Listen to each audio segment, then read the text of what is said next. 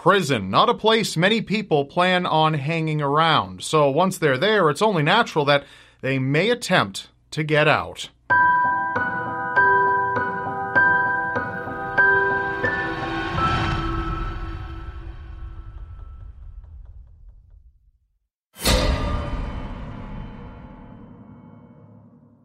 Pascal Payet was a criminal living in France, and he was known for crimes involving robbery, murder, and even helicopters. Pascal had been in and out of prison for a few years, convicted for aggravated assault and conspiracy, so he knew quite well what happened behind bars. But on November 20th, 1997, Pascal was involved in an armored truck robbery where one of the truck's guards was shot and killed. He and Eric Albareo, another of the armored truck thieves, were arrested a little over a year later, and Pascal was sentenced to 30 years in Louvain prison for murder. 30 years was much too long for Pascal, however, and soon he began to hatch a plan. In 2001, Pascal exploited the one flaw in the prison security, the roof. After hijacking a helicopter, an associate of Pascal's, Frederick Mpuku, flew to the prison roof, where Pascal was able to climb in and escape. 6 days later, Frederick was captured and taken in for questioning in Paris, while Pascal stayed hidden. And if it worked once, why not try it again?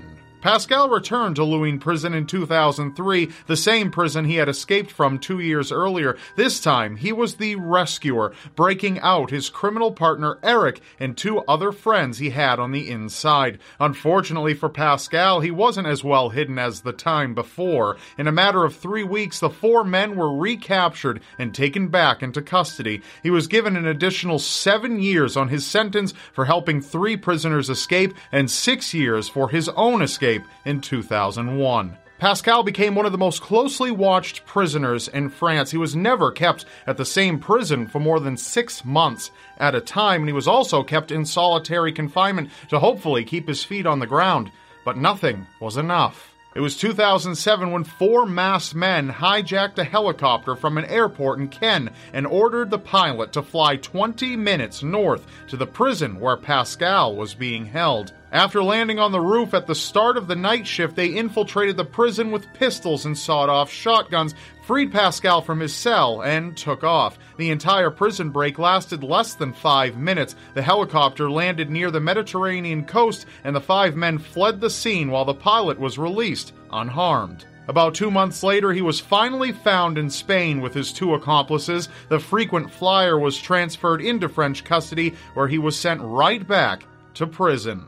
With a total of 63 years to serve, Pascal will probably spend the rest of his life behind bars.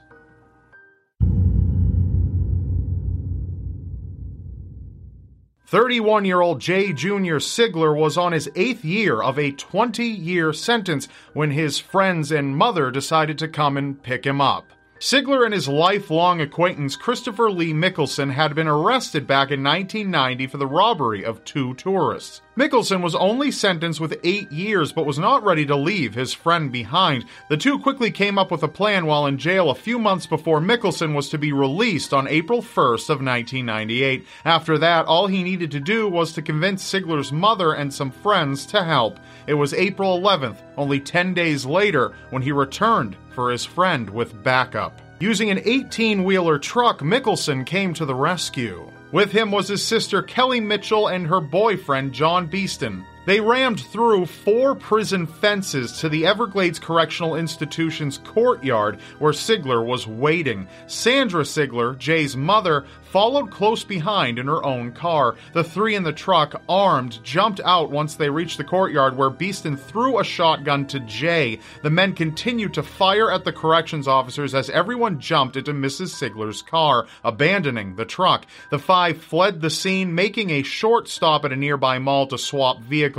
Jay and Mickelson took one car, while Mrs. Sigler, Beeston, and Mitchell piled into another. Unfortunately for them, the authorities quickly caught up with the three accomplices a little after the car switch when the trio stopped at a gas station, but Jay and Mickelson were long gone. The two had made it all the way to Pompano Beach, Florida, about 40 miles away from the Everglades Correctional Institution, when they realized they were being followed. They sped away down an alley trying to lose their tail, but when they ran through a stop sign at 80 miles per hour, Sigler and Mickelson collided into an oncoming vehicle, instantly killing the 55-year-old driver, Dennis Palmer.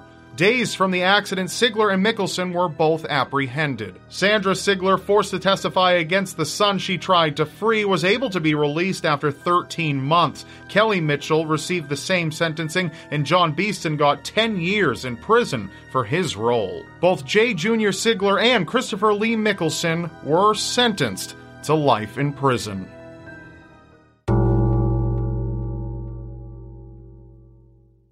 Growing up in south-central Oklahoma, Richard Lee McNair was a man who people believed had a promising future. And being the son of a reserve police officer, most of those around him thought he'd excel in a career of authority. Instead, he became known for his escapes from authority. In November of 1987, 28-year-old Richard McNair was in the middle of robbing a grain elevator building when he came upon two men, Richard Kitzman and Jerome Thies. McNair shot Kitzman 4 times in his office and later killed Thies outside before fleeing. Police arrested him a few months later after they were able to match McNair's revolver to the weapon that was used at the scene, and he was sentenced to 2 life sentences in prison for murder, attempted murder, and burglary. It was at the police station when McNair made his first attempt to escape. Using a tube of lip balm as lubricant, McNair slipped out of his handcuffs and ran from the building. The chase ended with him jumping to a tree branch from a 3-flight stairway. When the branch broke, McNair landed painfully on his back and was easily apprehended. His second attempt happened in the North Dakota State Penitentiary. On October 9, 1992, he and 2 other prisoners escaped through a ventilation duct. McNair was a fugitive until the following July, when he was captured in Grand Island, Nebraska. Eventually, McNair was transferred to a maximum security federal prison in Louisiana. It was there where his most creative escape took place. He mailed himself out. For months, Richard was set to work in a manufacturing area where he would repair old, torn mailbags. He soon came up with the idea of smuggling himself out with them, and in 2006, over 10 years since his last escape attempt, Richard placed himself under layers of repaired bags and constructed himself a breathing tube for his trip. The shipment was shrink-wrapped and transported outside of the prison to a nearby warehouse, where McNair cut himself free and fled to the nearest town. To further humiliate authorities, McNair was spotted running a few hours later by a police officer. The escapee was, by that time, clothed in a tank top and shorts. He tried to convince the officer that he was in town on a roofing project and simply out for a jog. Despite McNair accidentally giving 2 different names during the questioning and not having identification, the officer allowed McNair to return to his jog. The entire incident was even captured via dashboard camera on the officer's patrol car. Throughout his time as a fugitive, McNair stole vehicles and cash from car dealerships, knowing how to avoid their security from previous experience as a car salesman. He successfully stayed off the grid for about a year and would taunt his old prison officials. He even sent his old warden a Christmas card. It was October of 2007 when McNair was finally caught in a stolen van in New Brunswick, about 100 miles north of the U.S.-Canadian border. Richard Lee McNair is now currently incarcerated at ADX Florence, a supermax prison in Florence, Colorado. In any criminal justice system, no matter how carefully constructed, there are bound to be flaws. Men and women are wrongfully convicted or sent to prison for long periods of time for non-violent minor crimes. But perhaps worst of all is what happens when killers are set free only to kill again. It's a flaw that proves some people should remain locked away for good. As an adult, Kenneth McDuff was known as the Broomstick Killer, but in his youth he was a bully without the brains or brawn to get him far. After losing a fight to another student, Kenneth dropped out of school and began doing manual labor for his father's concrete business. But performing the mundane day in and day out seemed to feed his desire for a little excitement, the illegal and violent kind. Kenneth committed a string of burglaries that landed him in jail in 1964, but by the next year, he was walking the streets again. And on the night of August 6, 1966, Kenneth and his friend Roy Green went for a drive to look for a girl and to look for trouble. Around 10 p.m., they spotted 16-year-old Edna Louise Sullivan standing next to a car, accompanied by her boyfriend, 17-year-old Robert Brand, and 15-year-old Mark Dunman. Kenneth pulled out a revolver and approached the car, ordering the frightened teenagers into the trunk. He then drove the car to an open field where he shot Robert and Mark dead. Roy and Kenneth then took turns raping Edna before Kenneth choked her with a broomstick, pressing so hard he broke her neck. Roy served 11 years for the crime, while Kenneth was handed a death sentence for each victim, which was later commuted to life in prison. However, Kenneth and his lawyer convinced the parole board that Roy had been the main instigator in the murders and that Kenneth was ready to contribute to society as a free man. He was released in October of 1989 and immediately acquired a job at a gas station and began classes at a Texas technical college. He was briefly detained for a parole violation, but was again a free man by 1991. Not long after his release, two women were found murdered within the central Texas area. 28-year-old Colleen Reed, an accountant out of Dallas, and 22-year-old Melissa Northrup, who was pregnant with her third child when she was murdered. Authorities connected Kenneth to the crimes, and he was apprehended while on the run in Kansas City in May of 1992. Kenneth is widely thought to be responsible for a dozen other murders in Texas, but it only took one conviction to ensure that he would never leave prison again. He was given the death sentence, and he died by lethal injection on November 17, 1998. He is the first man who escaped death row once, only to return for a separate murder charge.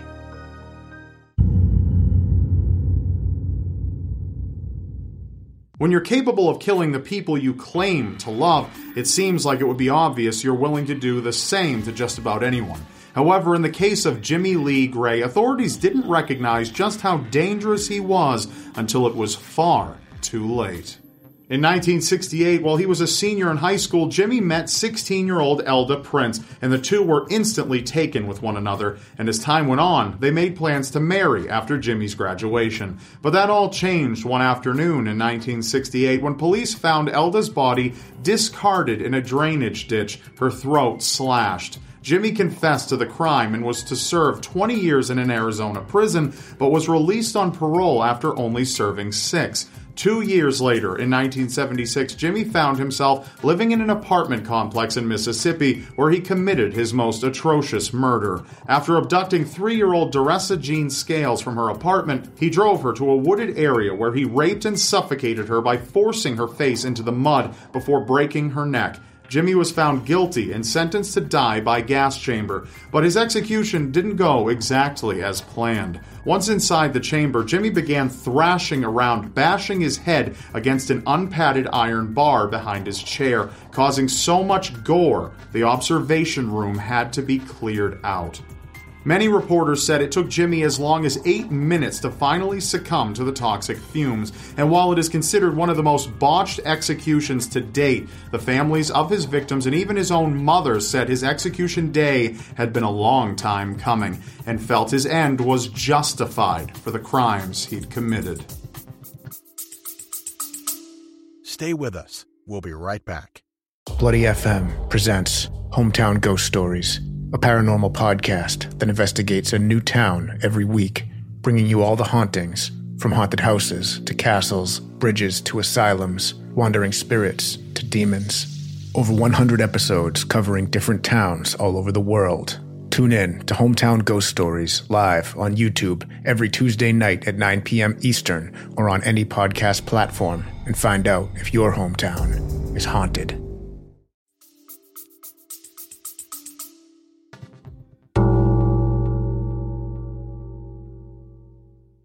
From the moment he was born, Jack Unterweger had all the odds stacked against him. He was the product of a prostitute and an American soldier, and was abandoned to live with his alcoholic grandfather in Austria, where Jack himself began drinking at the age of 5. Crime, it seems, was the only life Jack knew, and his first arrest came at the age of just 16 years old for assaulting a prostitute. But Jack's hatred for sex workers only escalated as the years went on.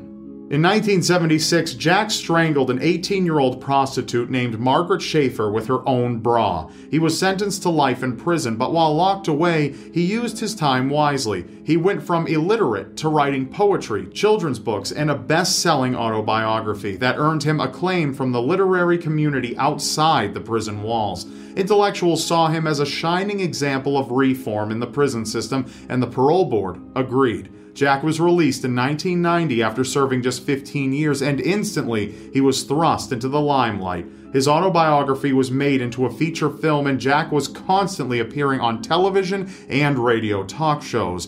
During his rise to stardom, however, prostitutes began turning up dead in the forests surrounding Vienna. Most of the women had been strangled with their own stockings, and despite police's best efforts, they were unable to narrow down a suspect. But even with all the media attention, no one suspected Jack was already killing again, or that he was far from reformed. Wherever Jack went, sex workers turned up dead. In 1991, while on a writing assignment in LA, 3 prostitutes were found murdered near where he was staying. All of them had been badly beaten, strangled with their own bras, and sexually assaulted with tree branches. It was at this point Austrian authorities made the connection to Jack. After evading the authorities for nearly a year, he was captured by the FBI in 1992 and sent back to Austria to face prosecution for his crimes. Despite his attempts to convince the Austrian media and his fellow intellectuals that he was completely innocent, the evidence was stacked against him. He was found guilty of 9 counts of murder and sentenced in June 1994 to life in prison without parole. However, he wouldn't live to see even a day of his sentence, as he committed suicide by hanging himself just hours later.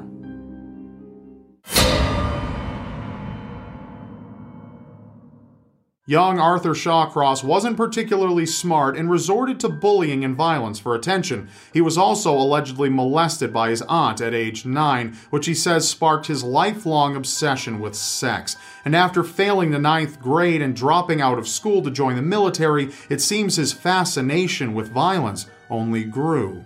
By 1971, Arthur had married and divorced twice, fathered 1 child, served a tour of duty in the Vietnam War, and spent time behind bars for arson. But it was in his town of Watertown, New York in 1972 when the real crimes began. 10-year-old Jack Blake and 8-year-old Karen Ann Hill were both found raped and murdered, and both victims were seen with Arthur shortly before their deaths. He received a sentence of 25 years for the killings, but only served 15 before he was released on parole in 1987, despite pleas from psychiatrists to keep him incarcerated. He moved to Rochester, New York, where he met and married his 4th wife. But as the years passed, everything from his mundane job to his marriage and sex life bored him, which is when he began meeting with prostitutes under the name Mitch. From 1988 to the end of 1989, Mitch would be seen with a prostitute, who would later turn up dead under horrific conditions. Many of the victims had been asphyxiated, sexually mutilated, and strangled before being dumped in or near the Genesee River. The FBI teamed up with local authorities in an attempt to gain any more information that might lead to the capture of the elusive Mitch. It wasn't until the body of a prostitute named June Cicero was found that investigators caught their lucky break. Arthur was apprehended by police while masturbating near the crime scene, and when local prostitutes confirmed Arthur Shawcross as the man they all knew as Mitch, investigators finally had their Genesee River killer. Arthur was convicted of 10 out of his 11 recent murders and sentenced to 25 years on each count, a total of 250 years behind bars. He married again while serving his sentence, but died shortly after in 2008 from cardiac arrest. It is believed, if not for his ill-advised release in 1987, his killing spree wouldn't have escalated, and the lives of 11 women would have been spared.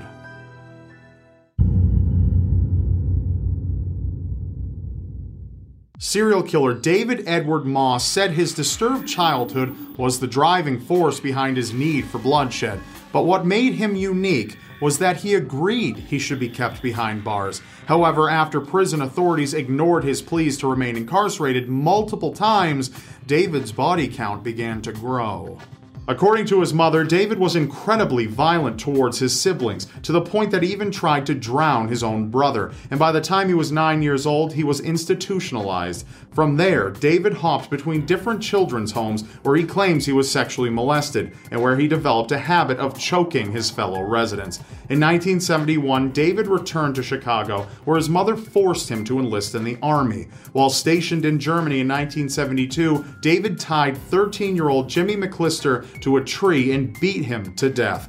David served 4 years for the crime and requested to remain in prison when he was eligible for parole in 1977, but he was ignored and released anyway. The crime only continued from there, with attempted murders in 1979 and 1981, and the successful murder of a 15-year-old boy named Donald Jones in 1981. David was sentenced to 35 years for his crimes in 1994, but again was eligible for parole in 1999. He implored prison officials to keep him behind bars, saying he didn't believe he deserved to be a free man for the crimes he'd committed. Again, he was ignored and released in June of 1999. He remained homeless until he landed a job at a trophy store in Hammond, Indiana in 2003, where he met 19-year-old Nick James, who later disappeared. It was only in December of 2003, when authorities were searching David's rental home, did they discover Nick's body in the basement, buried in cement.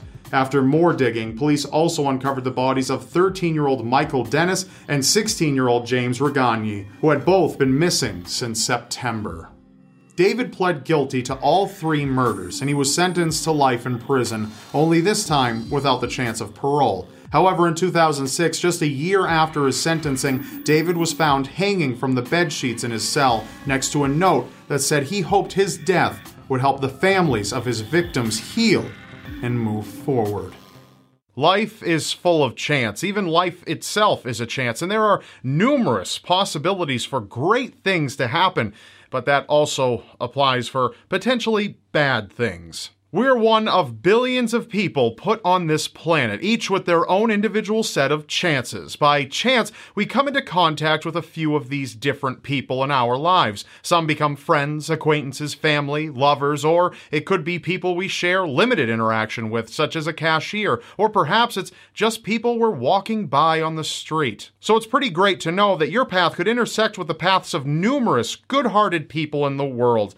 However, what are the chances that one of those paths might be that of a serial killer?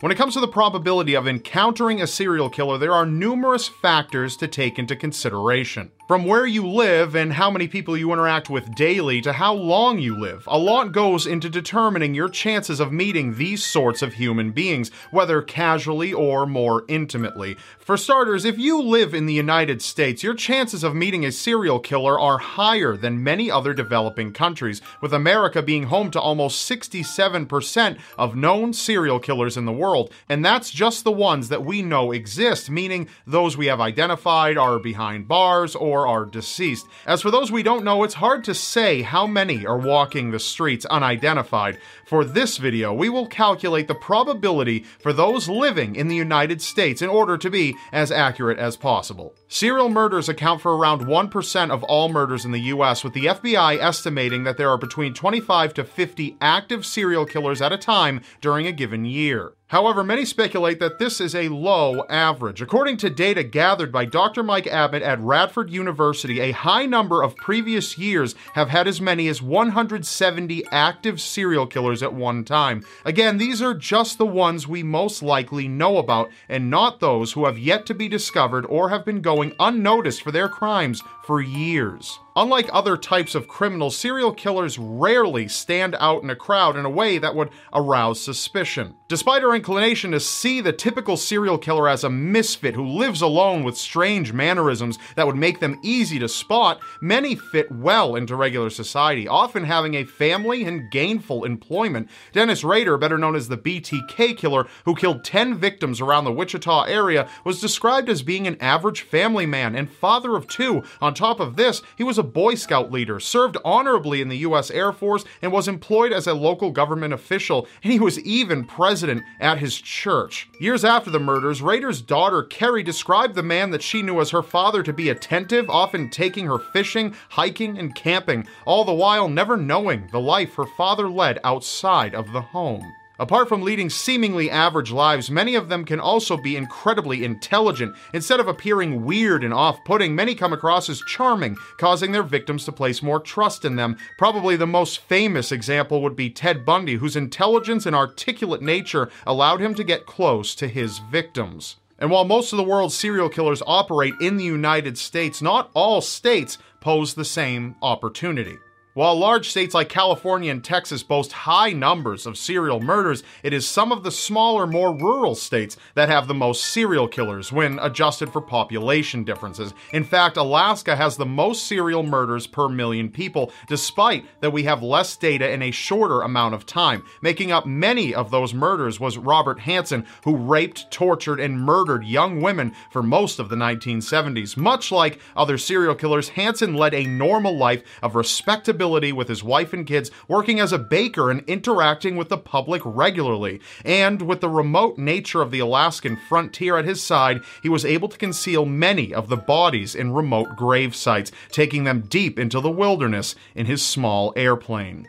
So you understand a serial killer could blend into the public and be anywhere pretty much at any time. So what do the numbers say? What are your chances of encountering one? Well, we have to determine first a few factors. For this, we will be looking at the probability of meeting a serial killer in the U.S. in your lifetime alone. Our country's current population is roughly 320 million people. On average, there are 4.5 murders for every 100,000 people per year, with only 1% being serial murder. Although there are many differing definitions on what makes a serial murderer, we will be using the definition of a person who kills 3 or more people with cooling down periods in between. With this, we find that there are around 57 serial killers in any given year, taking into account both low and high years in the past. So 57 is the magic number that we will use. Out of the 1% of serial murders that happen every year, assuming that each serial killer only kills their 3 respective people in those statistics, serial killers make up around 0.0000018% of the US population. On the surface, this seems very small, right? Well, let's look at that number over the course of your life. Whenever you are out and about on your daily routine, let's say you're encountering 3 new people per day. This could be walking down the street, going shopping, or even maybe chatting online. To loosely define our terms, let's say an encounter is either being in close proximity to a person or speaking with them, even if only briefly. The number 3 also takes into consideration the fact that some days you may encounter no one new, and some days you may encounter more than 3 people. That being said, let's talk lifespan. In the U.S., the average life expectancy is around 78 years. So for every day for 78 years, you continue that trend of encountering 3 new people per day. In one day, you would have a 0.2% chance of meeting a serial killer in your daily life. But in your lifetime, you have a 0.78% chance. So in your whole life, you don't even have a full 1% chance of meeting a serial killer. So you may be thinking to yourself at this point, well, I'm probably never going to meet a serial killer. Whether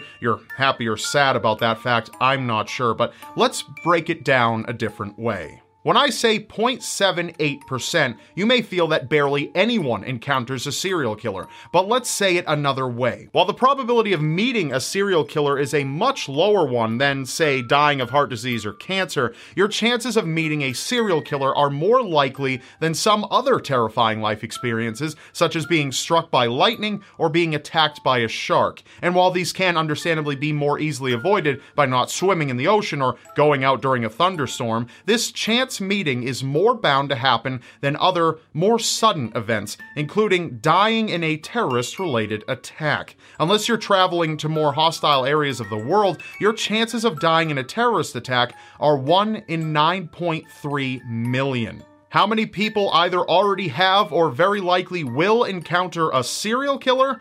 1 in 128. Makes you put that low percentage into perspective, doesn't it? And of course, this is a probability of you just having a chance encounter with a serial killer, not being their next victim. However, when it comes to when a serial killer wants to kill you, really, we're all pretty much at risk. Like our assumptions that all serial killers fit the profile of being young white men, many often assume that a serial killer's targets are women, often involving sexual crimes as well as murder. However, studies have shown that both men and women are just as likely to be murdered by a serial killer, with neither gender holding a larger advantage, or rather disadvantage, over the other.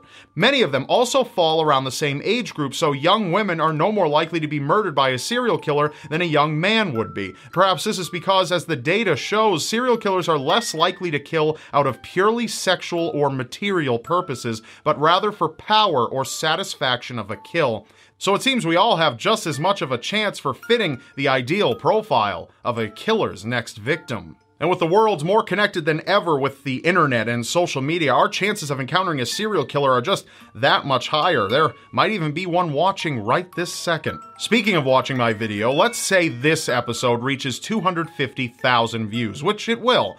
Taking the probability we've calculated into account, around 2,000 of you out of that 250,000 will very likely encounter at least one serial killer in your lifetime if you haven't already. Nearly 2,000 of you. Perhaps you may even meet the one that is potentially watching with you right now. Although I would never assume that the people who watch my videos on a regular basis are potential serial murderers, you never know who's watching you online or who you might meet in your lifetime. In the end, it all comes down to chance.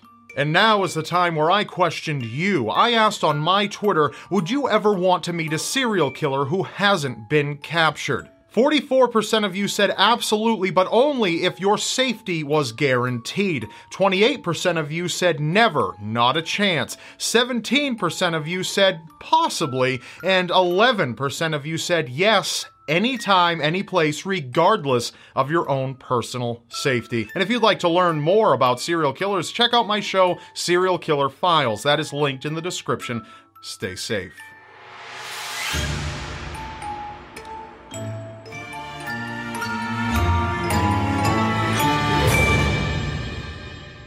Thank you for listening. Be sure to follow the Seriously Strange podcast so you don't miss what we've got in store for you.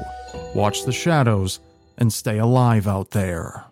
Thanks to all of you for your support. The Seriously Strange podcast is made possible due in part to contributions made by our listeners like you.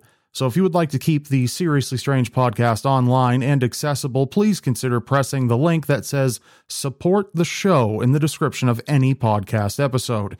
You can then choose your preferred way to donate and send a contribution our way, because we can't do this without our listeners' support. If you decide to contribute, it's tremendously appreciated, and we thank you so much. We read every single message included with each contribution, so feel free to include your comments or even make a request for a future topic. Thanks for listening. We've got a lot more in store for you. Take care and enjoy your next episode.